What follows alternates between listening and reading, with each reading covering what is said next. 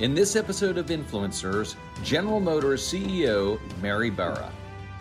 I know the power of the uh, team of, at General Motors and how committed they are, and I think we have the best team on the field. The team we have now, if they're even if they're working on something related to an internal combustion engine, those skills will be transferable into our future electric world. We will be selling more EVs in this country than anyone else, including Tesla. Including Tesla.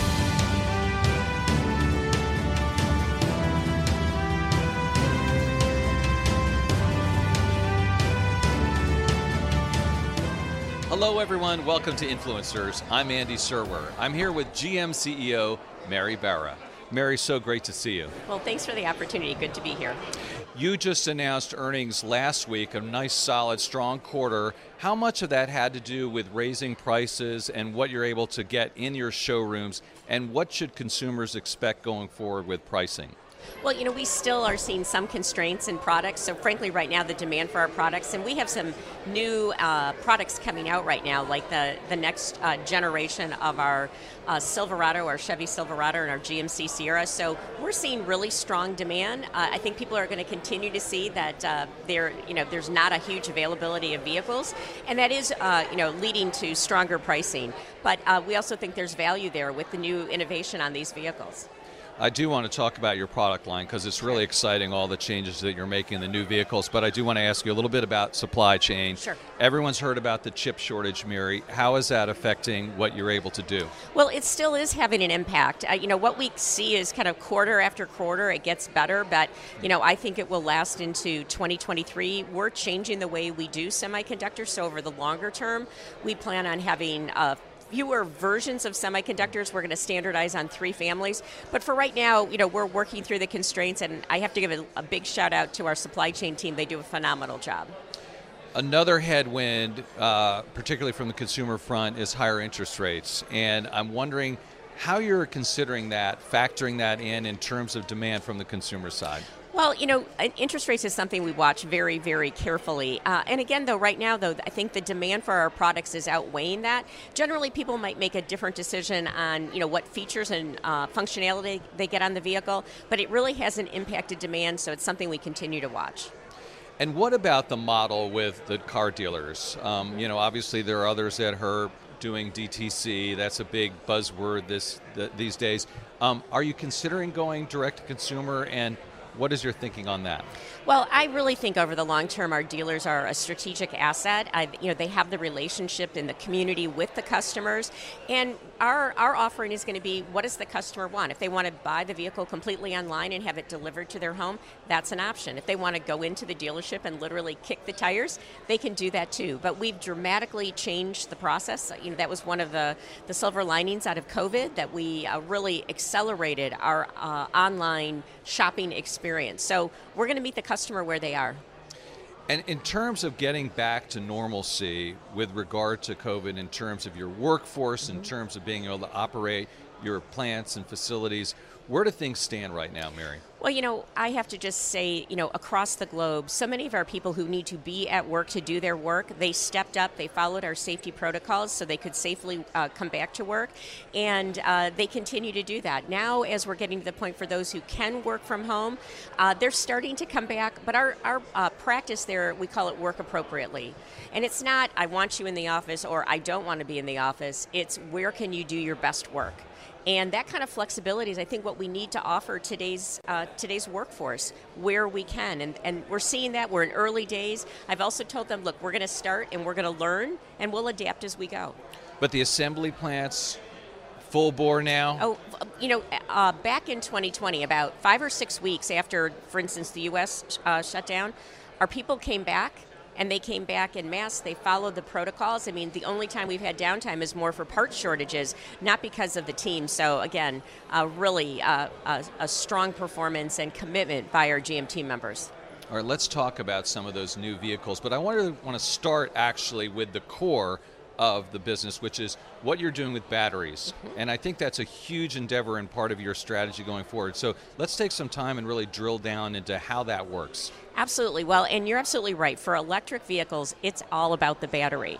And that's why we've done two major things. First, about four years ago, we recognized because of our experience with uh, the Volt, the Chevrolet Volt, and the Chevrolet Bolt, we knew we needed a dedicated architecture for EVs, one that was scalable and also one that uh, would give us the speed to roll out a whole portfolio of electric vehicles. Because again, when you're looking to get to 50% of what you sell all the way to 100 by 2035, you need to have a portfolio of electric vehicles. So we started launching the Ultium platform in uh, last at the end of last year with the GMC Hummer EV. It's also now being launched with the Cadillac Lyriq that's coming out of Spring Hill, Tennessee. And you'll continue to see more and more vehicles like the Chevy Silverado early next year, the Chevrolet Equinox, and the Chevrolet Blazer. And there's even more coming than that that we haven't released yet. And so What's key though is we also looked at this pivot to EVs and we really assessed our supply chain. And we decided that we wanted to have control over battery cell manufacture. So we formed a joint venture with LG, uh, one of our partners, and we now have a, a, plant coming online this year in Ohio, another one coming online next year, the following year, and one after that. So this is really a, a significant change in bringing this work to the United States creating job and also having more control over the, the chemistry, the technology, and also just the actual ability to uh, to make our own uh, battery cells so we can meet uh, the acceleration plan we have for EVs. I have so many follow-up questions on that. I mean, how many jobs, for instance, do you anticipate creating with these new battery plants in the United States? Well, roughly every battery plant is around uh, 1,100 to 1,200 people. So if you think about that, four plants alone, and we're not done yet, uh, that's a significant job creation. And these manufacturing uh, facilities, it's probably more expensive to have them in the United States, but you have the trade off with the safety of supply chain? Well, safety of supply chain, but also logistics. And so when you think about the logistics piece of it, having it close to where we're actually building the vehicle or, or assembling the battery pack is an advantage. And so these batteries, they're basically, you know, with your partner LG, they're specific, they're going to be used specifically in GM vehicles they're different from other manufacturers? I mean, are they ever going to be compatible? Is it ever going to be the case that batteries would be compatible across different manufacturers? Sure. Well, you know, when we look at the way we designed the Ultium platform for our electric vehicles, we one wanted it to be chemistry agnostic because we yeah. knew there was going to be advancements in chemistry that would improve energy density, range, et cetera, of the of the battery performance. But we also recognized there'd be different cells. So whether it's prismatic, pouch, or cylindrical cells, the Ultium platform can accommodate all of that. So we are working with not only LG but many other partners uh, and doing our work internally on, on battery cell chemistry. But we also recognize, you know, the breakthrough technology could come from anywhere, and that's why we uh, spent the time to put the flexibility into our Ultium platform, really focused on doing it right for the long term. Listening to you, I'm reminded that you studied as an electrical engineer, so um, got some good background there from an education standpoint. And, and so some of the components and the elements, though, come from nickel comes from Russia, and you have to source still from overseas. What are some of the challenges there when it comes to batteries? Well, in the short term, we feel that we've got uh, the supply arrangements in place, so we're going to be able to meet our ramp. But going forward, we're also looking to make sure more of this supply chain is in North America or in or with strong trading partners like Australia. So we've been uh, announcing several arrangements with suppliers, not only to have the capacity between now and 2025, but 25 and beyond. And uh, you know, I'm very pleased with where we're at. We have a few more uh, uh, materials to secure, but we're on it. Let's talk about some of the vehicles now. I mean, and you know, we're talking about America, we're talking about pickup trucks. It's going to be a dogfight. Silverado is going to be ready to go, though, right? Talk to us about Silverado. Absolutely. Well, the Silverado will be uh, rolling off assembly lines in, in less than 11 months. And this is a truck with no compromises from uh, 400 miles of range, faster fast charging, uh, you know, the, the flexibility of the bed uh, with the multi-pro tailgate, as well as the, the ability to reconfigure the cab. It's got more storage. And so it's a, it's a truck with no compromises. And as we share the details with our dealers and with customers, they are, uh, you know, it's a truck worth the wait. And Right. not to mention, we already have the GMC Hummer out right now, and um, it is a true super truck. Turning radius, um, you know, the, the power of the vehicle. And so when we look at all the best features of the Hummer, many of those are going to be on the Silverado as well. And then not too long after the Silverado launches, we'll also have the GMC. So we're going to have a portfolio of trucks. Because what we've seen in the market is truck buyers, there's a lot of people who are now truck buyers. From those who need it for their livelihood to people who just want to drive a truck because it's cool. And you do have the Tesla and the Ford coming out, and Mm-hmm. Rivian as well. Um, how do you anticipate that competitive landscape? Well, you know, General Motors has sold more trucks com- uh, collectively than anyone for several years now. And so, with our, our strong performance uh, and our knowledge of truck customers, we feel very well positioned to offer uh, choices in the truck market to meet the customer what they want. Psychologically, I mean, there is an element that's very macho for trucks, right? You talked about a lot of different buyers of trucks, of course, Right. but there is this the American, you know, frontier. I mean, you see the commercials, right? I mean, are, is it really going to be the case that these guys are going to be comfortable driving electric pickup trucks? Uh, you know, I'm driving a Hummer EV right now, and uh, as well as I'm driving a Bolt. One of the best parts of my jobs is I get to drive a lot of Yeah. vehicles. But uh, you know, the Hummer EV, um, it is just it, you know the turning radius, uh, the instant acceleration, the capability, whether you need towing or payload, it's going to be there. So yes, they are going to be buying electric trucks. And so the Hummer is available right now? Yes, Okay. yes. And and these by the way are all electric. They're not hybrids. all electric. We strategically made the decision of why go halfway to the solution with a hybrid, but go all the way and get to the end game. And that's one of the reasons we're going to be able to have a full portfolio out faster than most of our competitors because of that investment. and Because we didn't didn't do hybrids. Customers kind of said, "I'm not interested in a hybrid because I, you know, I don't want to pay for two propulsion systems on the vehicle." This is a thing for all auto manufacturers. When are you going to be all electric or all mostly electric? What is GM's benchmark there? So in the United States, GM has said, and our plan is that we will be all electric with our light duty vehicles by 2035. We're the only one with a full portfolio who's made that commitment. And then we think the solution for heavy duty vehicles is fuel cells, and we have the Hydrotec, te- Hydrotec technology that will be implemented there. So we're moving aggressively to move to that all EV future. And is that hydrogen? I'm sorry. Well, uh, uh, for our light duty vehicles, it will be battery electric. Right. We believe the solution for heavy duty vehicles and beyond and other applications for stationary power is fuel cells. How do you even have a strategic plan in your mind and with the board and with senior management with this amazing revolution going on in your business? Well, you know, I have a pheno- phenomenal board, and they have been very, very um, involved in setting out the strategic course and encouraging us to go fast and get to the end game technology and make sure we do it in a way that we're going to grow share. So, what it represents for General Motors is tremendous growth potential, not only in electric vehicles, also in autonomous vehicles, and then the services that sit on top of the vehicle, because the vehicle really is now a software defined platform. And when is the when are the lines going to cross, Mary, for the overall uh, auto market in the U.S. between uh, electric and internal combustion engines?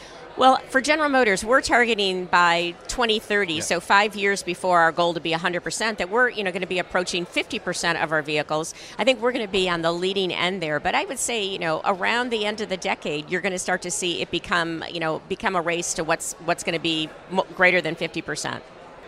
Mary, with what's going on at GM, would you characterize it as a revolution or evolution?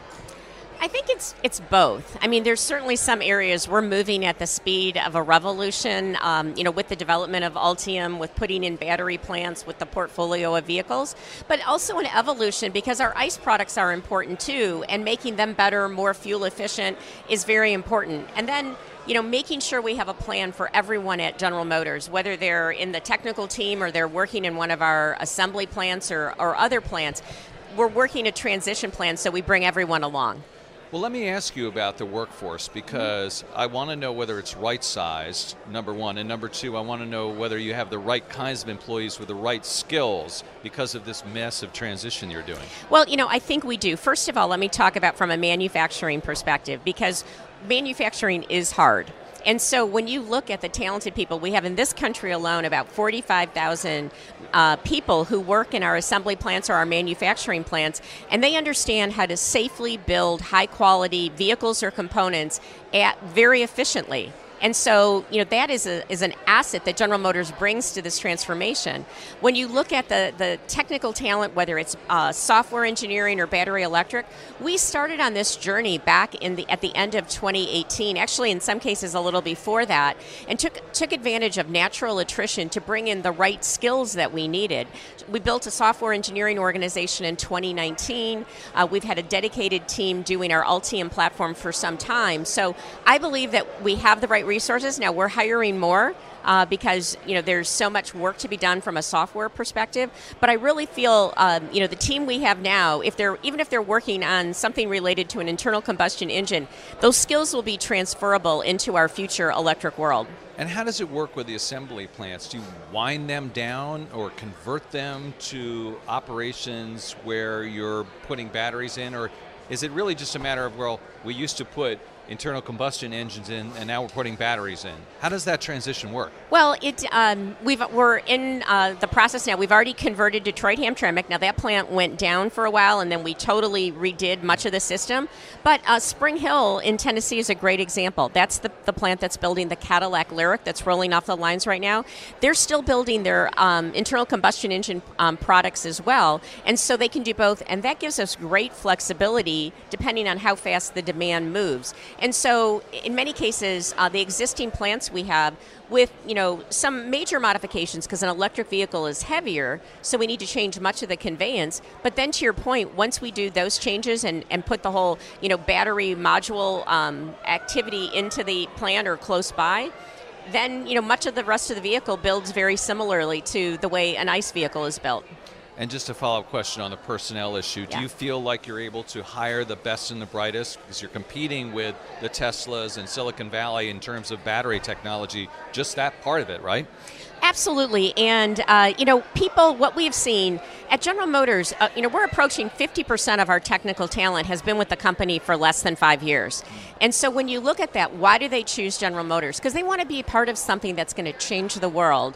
And when we put out our goal that we, and, and really our plan to be all electric for our light duty by 2035, we actually saw applications go up.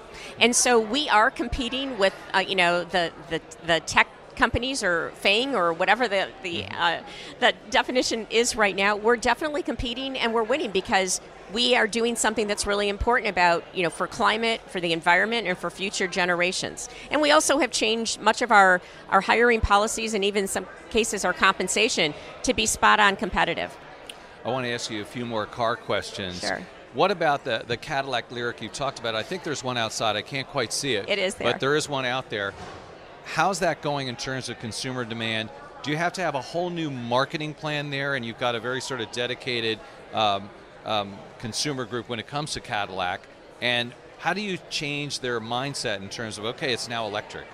Well, um, you know, one of the things we're super excited about with the Cadillac Lyriq is with most of our new vehicles, we do customer clinics, so we actually get their input.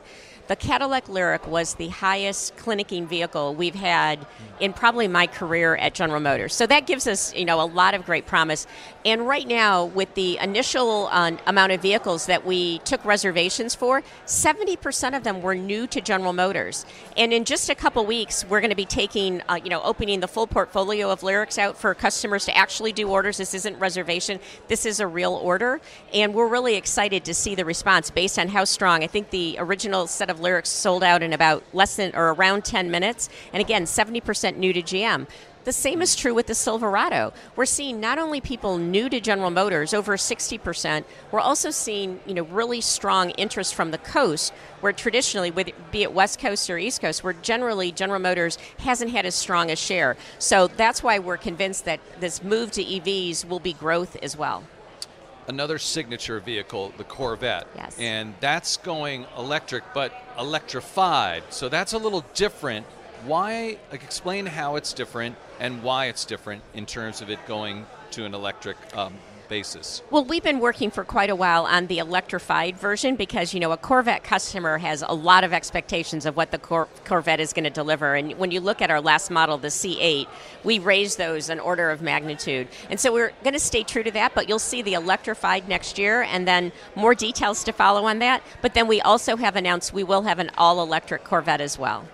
Do you have any just brand new electric car on the roadmap in terms of just a totally new brand in the future as well? Not necessarily a new brand, um, mm-hmm. but we have, you know, I'll say, we'll, we are in some cases going to be creating new segments that don't exist, and we haven't shown those yet. But mm. I'm really excited about our future portfolio of EVs. You know, we've shared the Hummer, the Hummer truck and SUT, the Bolt EV, EUV, the Silverado, the Equinox, um, the Blazer, but there's other vehicles coming that I think really will, will give customers new choice.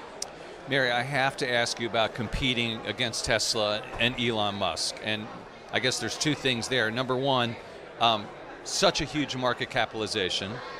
And number two, just his persona. And so I want to ask you number one, do you think you can get the respect from Wall Street that maybe Tesla has? And number two, what's it like competing against someone who takes all the air out of the room like that? Well, I think first off, you know, what we've seen and, and, and what that represents is that people do believe in EVs and there's a huge opportunity there. So at General Motors, we're just focused on executing well. We've, you know, really worked to listen and understand what the customer's looking for. And remember, we're not necessarily just selling at the premium end. We're going to have, you know, electric vehicles affordable at $30,000. And then our joint venture uh, or joint partnership with Honda, we're going to be doing something even more affordable than that with our affordable electric vehicle. And so, uh, you know, I think it's a, lo- a little bit longer game. We're taking all the steps to do it right to make sure we're positioned to have a full portfolio of vehicles and win. And, and we have said that, you know, by mid-decade, we will be selling more EVs in this country than anyone else. Including Tesla. Including Tesla. What about going carbon neutral? Um, mm-hmm. That's a big goal of yours. Where do you stand on that, and what's the roadmap there? So we've committed to be carbon neutral in our operations by 2040 and we are well on our way. We have a, a, very detailed plan that we're executing. I will tell you, as a as a, you know part of the leadership team, we monitor that on a frequent basis, and we even give our board regular updates. So that's a commitment. We also have science-based targets, and you know we are working and just you know last week released our sustainability report that really outlines our goals and what we're working on now to make sure we're addressing and taking the right steps from not only a climate change perspective, but also a diversity inclusion perspective and then also from a governance perspective. The social issues are, are difficult right now in terms of taking political stands. Um, how do you think about that? You're on the board of Disney as well. It's a fraught time right now, in a sense, for chief executives. How are you thinking about navigating that? Well, at General Motors, we really focus on what are our values, and because we know our employees join the company because they want to join a company that has you know values that they share, and so when we um, make statements, it's usually around our values of what we believe, and you know General Motors stands for inclusion. We we uh, want everyone to participate in our all electric future, and we we value all of our customers and all of our employees. So that's our focus, and when we make statements, it's it's associated with our values and what we believe. What's the most exciting thing about your job that puts a spring in your step when you come to work every day? Oh my gosh. Uh, you know, I've been at General Motors. I started as a co op student, so I've been here for 42 years. I think what's most exciting is what's happening from an EV and an AV perspective. Uh, when I look at the portfolio of electric vehicles we have coming out, I, you know, the team gets tired of me saying, can we move it up? Can we move it up? And then I've had the opportunity to go out to San Francisco and ride in a driverless vehicle with Cruise. Um, I got to ride in Tostada because all of our vehicles are named, and then um, the vehicle Pride. And the ride is just incredible. The technology, you're in the vehicle for two minutes and you have confidence in the technology. So, how is that going to work with driverless vehicles? I mean, is it going to be a scenario where you have both driverless and driver driven, if you will, vehicles, oh, like a, high, a mix, right? Oh, absolutely. There'll be a mix for a very long, long time. And uh, that's why it's so important in the way that Cruise, under Kyle Vogt's leadership as our CEO and Chief Technology Officer, have really, the vehicle not only knows how to drive exceptionally well, but knows how to drive around human drivers. And that's key. So, what applications would it be where you have driverless cars and where would there still be drivers? Like, what would be the different use cases? Sure. Well, we think first autonomous will make the most sense in rideshare. And so when you think about, you know, right now the the average cost of a rideshare is probably up since I looked at the data last, but was between two fifty and three dollars a mile. When you don't have a driver in the vehicle, you can make rideshare rides much more affordable, which opens up an incredible TAM. But we also think in many cases it's going to be additive. We've seen through the pandemic, people want their own their own uh, transportation, but we also think autonomous can play a role in personally owned vehicles. And Kyle and I have discussed that we think we could have personal autonomous vehicles as early as mid-decade. So um, it's it's going to be an exciting world. And autonomous is critical because when you think about in the in the U.S. today alone, over 90% of fatalities are caused by human error. An autonomous vehicle doesn't drive impaired, it's actually paying attention, it knows all the traffic safety and road laws. So it's a different game from a safety perspective. But unfortunately, if there's ever an accident with an autonomous, that's going to get headlines. So you're going to have to deal with that. Like robot crashes into, we've already seen those stories. Right, but you know, one of the things that you see, first of all, we're committed to safety, and when you take General Motors' experience with safety, working with Cruise, that's going to be an advantage. And also, with all the sensors, you're going to know exactly what happened. And final question, Mary. You mentioned you've worked at GM all those years, yeah. and you know you could look at that as an advantage or a disadvantage. How is it that you're able to sort of transform the company being such an insider? What are the advantages and disadvantages of that? Well, I think one of the clear advantages is I understand the company. I know the power of the uh, team of, at General Motors and how committed they are, and I think we have the best team on the field. And then, you know, we've brought in a lot of people from other industries, and so, you know, the I, I, our leadership team has people from other industries. You know, I think less than five years seniority as well. So they bring in other experiences. And we have a very, I like to have constructive tension in the leadership team where we're challenging each other and making sure we're getting everyone's perspective to make the best decisions. So, you know, I think it's an, that can be an advantage as well. Mary Barra, CEO of GM, thank you so much for your time. Thank you. Appreciate it. You've been watching Influencers. I'm Andy Serwer. We'll see you next time.